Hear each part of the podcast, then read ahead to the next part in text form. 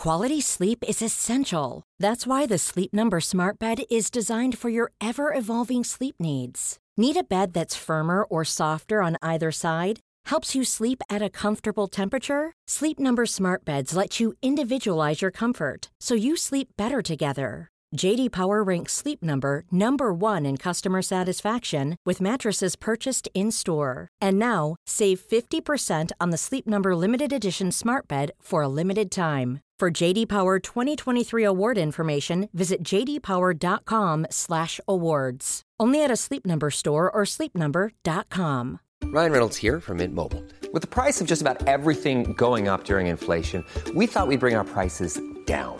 So to help us, we brought in a reverse auctioneer, which is apparently a thing. Mint Mobile unlimited premium wireless. Ready to get 30, 30, bit to get 30, bit to get 20, 20, 20, bit to get 20, 20, bit to get 15, 15, 15, 15 just 15 bucks a month. So, Give it a try at mintmobile.com slash switch. $45 upfront for three months plus taxes and fees. Promo rate for new customers for limited time. Unlimited more than 40 gigabytes per month. Slows. Full terms at mintmobile.com. Hey, I need you to pay close attention to this message. It is not an ad. This is about Canada Land and this is about you. You need to know that the news crisis is about to get a lot worse. You've heard about the layoffs. We're about to have news closures, and it's very likely that we're going to be seeing the defunding of the CBC. Where are you going to get your information from? What can you do about this? You can support Canada Land. We need you to. And so for this month and this month only, you can become a Canada Land supporter and get everything our supporters get for just $2 a month. That is an almost 80% discount. The clock is ticking on this. It disappears at the end of the month, and then we will not offer it. We need your support. We need to keep news coverage alive in Canada. Go right now to canadaland.com slash join. And thank you. This episode is brought to you by the Center for Addiction and Mental Health here in Toronto. Cutting edge, state of the art, compassionate facility. Right now, it is Mental Health Awareness Week. This is the time when they need you most. This is the time when you can make a real difference when it comes to doing something about the mental health crisis and the devastating opioid epidemic, the overdose epidemic that we're currently experiencing, losing 20 people every day. They need your help. Donate at camh.ca slash Canadaland to help CAMH treat addiction and build hope.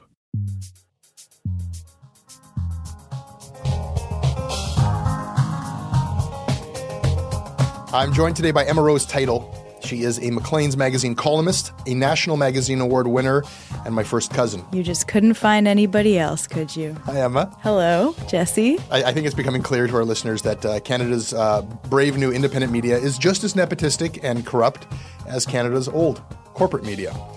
Um, give me a second here, Emma. I want to just take that head on because people are going to say to me that like I'm obviously just doling out favors uh, to my family here, and we should be clear about this because Emma is much younger than me. Uh, how old are you? I'm 25 years old. She's much younger than me, uh, but her salary as a journalist is uh, already higher than mine. She has already won a gold National Magazine Award. I, I only have a silver. I'm an aging straight white dad. She is a hip young queer what I'm getting at here is that uh, Emma's brand is already stronger than mine. So, like, if anyone is doing a favor for a cousin here, it's Emma. First of all, that is the nicest thing you've ever said about me. Thank you. Second of all, how do you know my salary? I know everything about the media in Canada. Um, I, I, should clarify, though, that your personal brand is not why I've asked you here today. I've asked you here today because you always have intelligent and smart things to say, and, and you have been arguing with me about the news since you were like eight years old. And, and I should add, I have been winning. It's debatable, but should we get on with it? Yes. Welcome to Canada Land Shortcuts. This episode of Canada Land is brought to you by Jerry Deacon, Emily Brown, Sean LaRose, Tanis L. Mercer, Sean Soderman, Travis Reitzma, Emily Rossi, Jonathan Wooten, Max Lupo, and Haley Kenyon. This episode is brought to you by Douglas, a mattress trusted by more than 200,000 Canadians from coast to coast to coast. Trust is important. There are a lot of mattress lies out there, a lot of mattress liars. And I, I, I, didn't intend the pun, but it occurred to me that there is one as I was saying those words. Listen, I am not lying to you. Uh, I have uh, experienced the Douglas mattress. It is an exceptional mattress at a surprisingly affordable price point. It is a mattress that sleeps cool, doesn't have that weird thing in the summer where the mattress gets like an oven. It's a very good product. It's delivered to your house in a box. You don't have to go to a big mattress store. It is a medium firm mattress, which is what Canadians prefer, and it comes with a 365 night trial and a 20 year warranty. What more can I tell you? Douglas is giving our listeners a free sleep bundle with each mattress purchase. Get the sheets, pillows, mattress, and pillow protectors free with your Douglas purchase today. Visit douglas.ca slash Canadaland to claim this offer. This episode is sponsored by BetterHelp. Uh, it's amazing the things that we tell ourselves to talk ourselves out of getting help. Anybody who's actually gotten help knows that the process of getting things off your chest, of taking your stressors, your problems, and just like not letting them be bottled up, working through just conveying them to somebody half of the battle is just doing that. You unburden yourself. And you know what? If you have a real mental health professional, no, they don't have magic bullets or magic words that make it all go away. But often they can help you see things a little bit differently and guide you to strategies or tools or to a new perspective that actually does help. As the largest online therapy provider in the world, BetterHelp can provide access to mental health professionals with a wide variety of expertise in mental health. Because you listen to this podcast, you get 10% off of your first month at betterhelp.com slash Canadaland. That's betterhelp.com slash Canadaland. It's on days like this where, you know, the story takes a number of different uh, pathways, a number of uh, changes occur, and often rumors uh, start in a situation like this. We're trying to keep them out of our coverage, but when they come sometimes from official sources, like members of parliament, uh, you tend to give them uh, some credence. Uh, but you carefully weigh it with what we're also witnessing. Terror on Canada's Parliament Hill. There is a shooter on the loose. There were numerous gunmen, two or more shooters currently on the Parliament roof. The potential that this was a, another terror attack. A Canadian claiming to be with ISIS posted this message on Twitter. I have a friend who's with the Ottawa Police Department, and I texted him a few minutes ago, and here's what he replied back. And tonight, Canada's capital, Ottawa, is still on alert. All right, so that is the very uh, reasonable and sober and stoic Peter Mansbridge, just sort of taking us by the hand through the horrible events of the shooting in Ottawa, contrasted with the hyper sensationalistic tabloid American media making hay out of this national tragedy.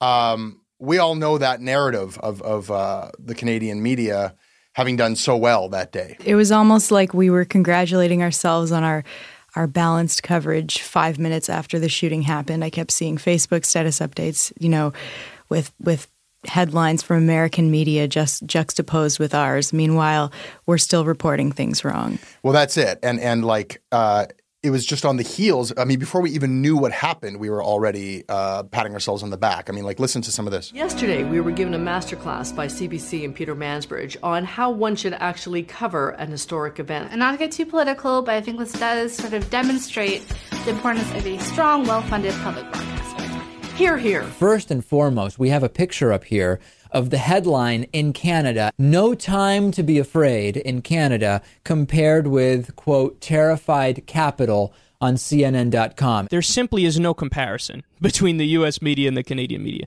They blow us out of the water. I am embarrassed to be American. A writer at TV Newser lauded Mansbridge's coverage, saying it wasn't loud and urgent, it was quiet and somber. And as such, it felt very, very important. It felt proper. It was proper. I mean, isn't it interesting? It was proper. Like, we have to make a distinction here between matters of tone and matters of substance. Everybody seemed to agree on the tone, that the tone of the American stuff is disgusting, and that's the that's the proper tone for something horrible as it's happening, is, is the tone that Mansbridge had. Um, but what about the content? Matters of substance, like the act, like this is the news, right? Like it matters if you get it right. I feel like it's calmed down and we can finally talk about it without people getting really emotional. Um, there was a there was a moment there for a few days where it felt like I felt like I couldn't talk about any kind of critique of the national narrative that we were building. Mitrovica, he said some nice things about me recently. I'm gonna like come right back and, and, and give it to him. He's got some balls on him because he was out there like days after the shooting on iPolitics and uh, just pointing out everything that was wrong with the Canadian coverage and this this romance that we were building around our, our, the way we handled it. So he and you know the first thing he pointed out, we're talking about news, is everything we got wrong. So the Canadian coverage is so great. Well, uh, there's a quote: "We were told there were two or more shooters. Wrong. We were told the shooting was likely linked to the hit and run death of the other soldier in Quebec. and that there, there was some wider conspiracy afoot. That was wrong. We were told that the shooter, Michael Zehaf-Bibeau, was on a high risk traveler list. Wrong. We were told he wanted to go to Syria. That was wrong. Even the uh, the idea of the hero, you know, every story needs a hero. The sergeant at arms hero story that was collapsing, or, or perhaps that has collapsed. I mean, you know, uh, the guy was shot at least a dozen times and, and possibly dead before Kevin Vickers fired his gun. And not only did the Canadian media get a lot of things wrong, they didn't get the true information first. CBS News was the first to identify the name of the shooter, and, and that was leaked to American officials by Canadian officials, who then leaked it to the American press. So, if you really want to contrast the American press to the Canadian press, you could point out that the American press actually reported the news first. As we step away from this and that that kind of moment where it felt like, oh my God, Ottawa is under attack, and who knows, and ISIS is like at our door, and maybe there were three shooters, like that's that's like dissolving now. And I think everyone's kind of just like reckoning with the possibility that this was just like one mentally disturbed drug addict with a gun. That's true, but there's a difference between tone and I think what he was criticizing was the sentimentality of it. You know, the he mentions in his piece um, Mitrovica. In, yeah, in the States, when immediately after there was a hockey game between the Leafs and the P- Pittsburgh Penguins, and the Penguins played, it was a home game in Pittsburgh, and they played the Canadian national anthem. And he criticizes that in his piece and the whole this whole tone of, of Mansbridge as this grandfatherly figure. Personally, I like that. When there is some kind of crisis, on Parliament Hill or wherever, I may be very sentimental, but I find that very reassuring. I like to turn on the TV and see Peter Mansbridge being a grandfather. If you're talking about the actual reporting and the accuracy, that's totally different. And I think that's a question of just the news cycle being in hyperspeed and we report tweets as facts. Okay, couple things there. Let's take it apart because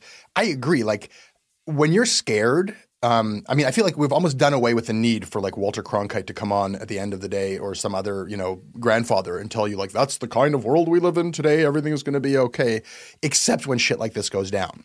And then we remember that we love to have grandpapa who's like preferably like a graying old white dude to kind of just like everything's going to be okay. And and it was like so so like you know you say um, I like that. I liked it too, but you know who else Is that likes the it? You know who else likes it? Kids like it.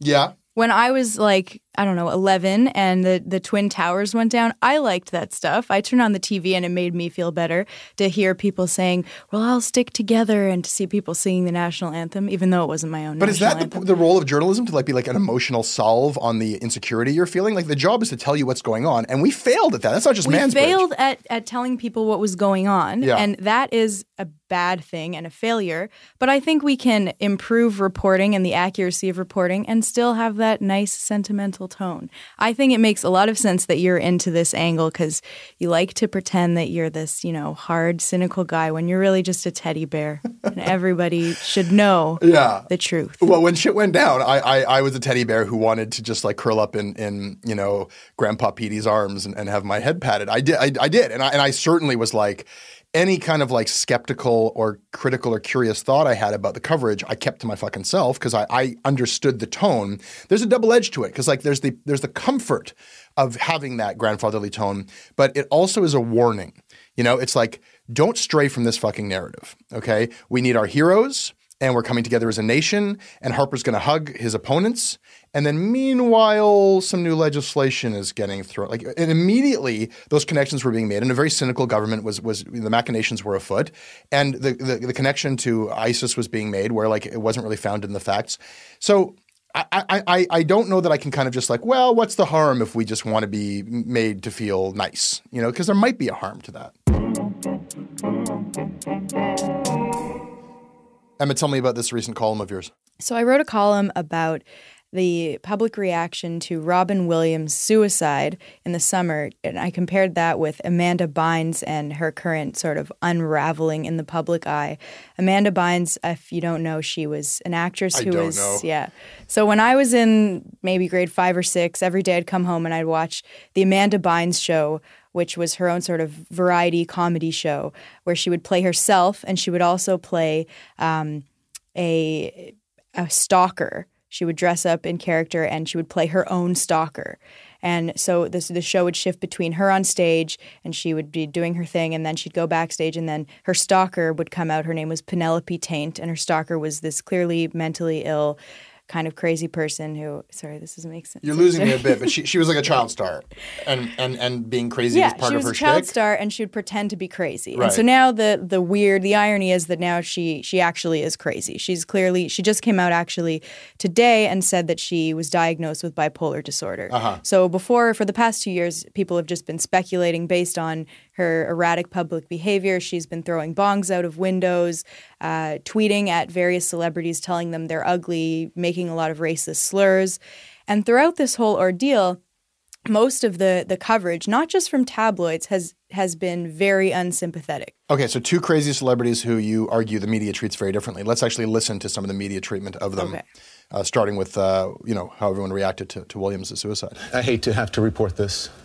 Actor Robin Williams is dead at the age of 63. From apparent suicide. That is all the information that we're getting at the moment. The world has lost one of its true comic geniuses. For all of his wild, often improvised humor on stage and on screen, behind the scenes, he struggled mightily with substance abuse and depression. We are all celebrating here the premiere of Expendables, but at the same time, we are mourning the loss of such a great man. Uh, it's almost unimaginable how someone who seems to have so much joy in his life, how he brings so much joy to others, could be in a state of misery. Depression is a disease, and unfortunately for Robin, he wasn't able to seek the appropriate help. There's just one positive glimmer from this tragedy. It is that we are having an open dialogue about the state of mental illness and the negative stigma that's attached. There are problems that affect not just the famous, but millions of people. What's being done in Canada to bring these issues out of the shadows? So there you go. Uh, yeah, I mean everyone took it very seriously. Um, Arnie soldiered on. He still was able to celebrate the Expendables, but uh, also mourn the loss of, of Robin Williams, and you know we all did. And and here's how the media reacts to uh, Amanda Bynes. Amanda Bynes, uh, know. you know, the more you hear about the story, the sadder More- it the gets. more bizarre, too. Yeah. She's one of the top trends this afternoon. She tweeted to Drake that she wanted him to murder her vagina. I mean, we're assuming she means sexually. It's kind of hard to tell with these crazy celebrities. I wish I could take it easy on her, but sometimes some of the things that comes out of her mouth, you know, she called a lot of people ugly, Jay Z and Rihanna. All I can really do is, is, is pray for her, to be quite honest. Here with Jimmy Fallon, who's nominated for his late show. I gotta be, uh, I'm just happy to be alive. I gotta be honest. What's wrong? Amanda Bynes gave me a ride over. Okay, so there's Amanda Bynes walking into a liquor store to wash gasoline off her dog. Is there somebody with the last name Bynes that can please come get her? Evidence that the troubles could all be manufactured for attention. Could her recent public outburst be a cry for help? Okay, so so what did you make of that? I mean, there's obviously a difference there, but like, Well, I want to be clear first that obviously Robin Williams committed suicide. Amanda Bynes has not committed suicide. So Yeah. it makes sense that that the coverage of the former would be bigger and more sympathetic than the coverage of the latter. However, Amanda Bynes clearly needs help and she has not gotten any of the the supposed sympathy that we're we're supposed to be giving mentally ill people right now. and why do you think this distinction exists? Well, I think this distinction exists mostly because Amanda Bynes is suffering in public, and the things she's doing are very weird and make us uncomfortable. And it's harder to sympathize with somebody who makes homophobic, racist slurs. And Robin Williams suffered in silence. I think there's also a bit of sexism at play here. And the, the way we view women is generally we see them as we aren't surprised when they're more hysterical. We aren't surprised when they cry. Whereas when it comes to men, we are surprised. And so I think it's easier for men to be stoic and for us to view them as as being stoic than it is for us to view women this way. Yeah, I mean, I mean, let's be clear. You didn't write a column about how you know Robin Williams was treated better because he's dead uh, than, No. than Amanda Bynes. You wrote a column about like a gendered thing, like a sexist dif- distinction between how we treat female mental illness and male mental illness. I mean, you wrote about the distinction between essentially treating somebody like a tortured artist versus treating somebody like a crazy bitch. Exactly. That's what you wrote. I have some things to say about that, but uh, Barbara Kay had some things to say about that as well. So Barbara Kay, uh, you know, longtime journalist and, and, and columnist, uh, mother of, of, of Jonathan Kay, who has been on on Canada Land and, and who's now the editor of the Walrus. Uh, here's what she said. She said, "Teitel's apples to oranges comparison makes no sense. There is no logical indicator pointing to gender as a causal link to the disparity in public reactions, but there are other obvious facts that better explain why the public accorded Williams more sympathy than they do to Bynes. Williams is dead, Bynes is alive. Williams suffered in stoic silence, protecting those he loved from public displays that could be hurtful to them. Bynes has offended minorities and caused an innocent family member horrible humiliation and pain. She's referring to Bynes accusing her dad of molestation, which turned out to be bullshit. Um, that all sounds reasonable. What what Barbara Kay is saying there. Like, to me, that's like, yeah, I don't know if like both in terms of the fact that one is alive and one is dead, and that Williams didn't do any of this public stuff to make other people's lives horrible, and it's also kind of relevant that like if it's about the tortured artist um, idea. Robin Williams, I'm not the biggest Robin Williams fan, but he was yeah, I know you're not. you know. You've said many disparaging things about Mrs. Doubtfire and Flubber. And look how you ignore all the things I said about the Fisher King. No wonder you don't like Peter Mansbridge. I don't see the connection there either. That's another apples to oranges one. But like at least there, Barbara Kay is making. I, I agree with her. I think I agree with her too. Yeah, and and and, and I think I could, I could I could point holes in your argument like. Um, we certainly didn't treat Charlie Sheen with a lot of respect when he was having like a very public, um, you know, psychological meltdown. Well, there you've just destroyed me. It's over.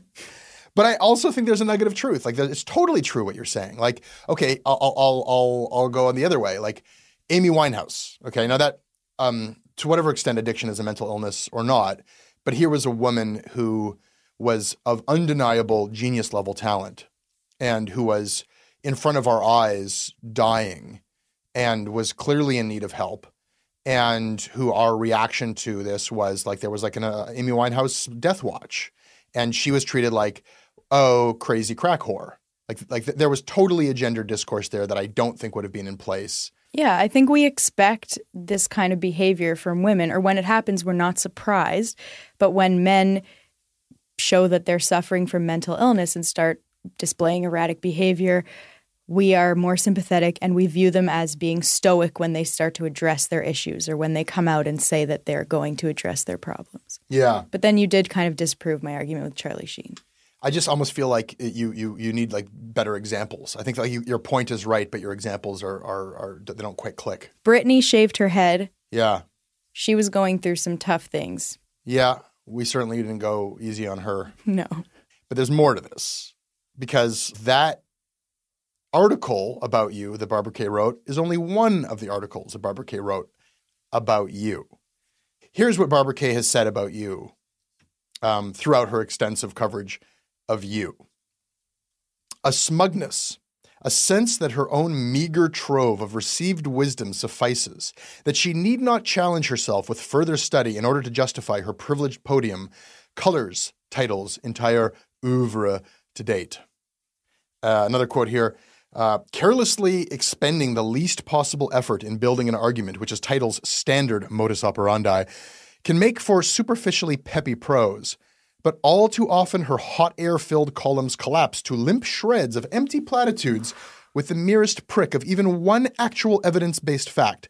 Teitel is not without writing competence and basic intelligence. She gave you that. What more do you need? Sadly, Teitel's languid spirit of inquiry and jejune columns stand in awkward contrast to the mature journalism so amply on display in shamingly close proximity to her own. That is harsh. Well, to be fair to Barbara Kay, in 2011, when I just started working at Maclean's, um, I wrote a blog post about her columns. She uses the word elites more than Doug, Doug Ford does. Uh huh. So basically, I just listed how many times she's used the word elite in the last year or so. I just went through her columns and I was like, everybody is an elite. Left, right, center, it doesn't matter. She's always railing against elites. And I thought that was funny. So I wrote a short blog post about it. So you started it. I started it. And I just want to say, Barbara, if you're listening, I want this to end. I want to make peace. And the method I've chosen to do that is uh, song. So, Barbara, if you're listening, I wrote a song for you. It's called B and E. Let's hear it.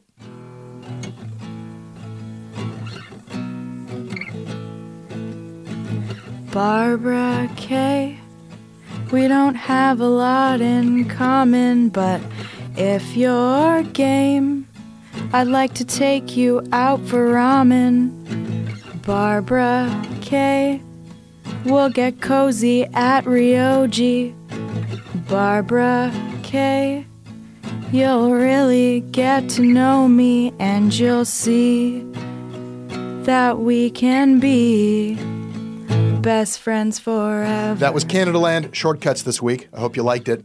You can email me at jesse at jessebrown.ca. I read them all. I respond when I can. We're both Jewesses with conviction. We can work it out. I am on Twitter at Jesse Brown, and Emma's Twitter handle is Emma Rose Teitel. Teitel is spelled like Keitel, like Harvey Keitel, in case you're confused. Thank you, Emma. The website is at CanadaLandShow.com, and the crowdfunding page is at patreon.com slash CanadaLand. About we'll go to men's rights rallies, dyke bars too. Little bit of me and a little bit. This episode was produced by Andrew Norton. We will have another episode up for you on Monday. If you like Canada Land, support it. We'll walk hand in hand through the oil sands, burning books by Betty Friedan.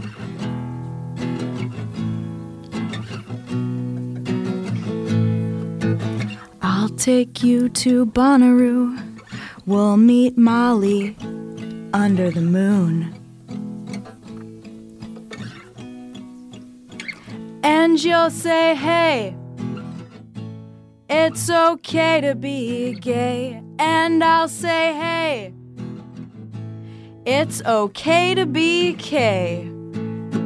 Barbara, Barbara, Barbara Kay doesn't have to be this way. Barbara, Barbara, Barbara Kay. I really hope we can be friends someday.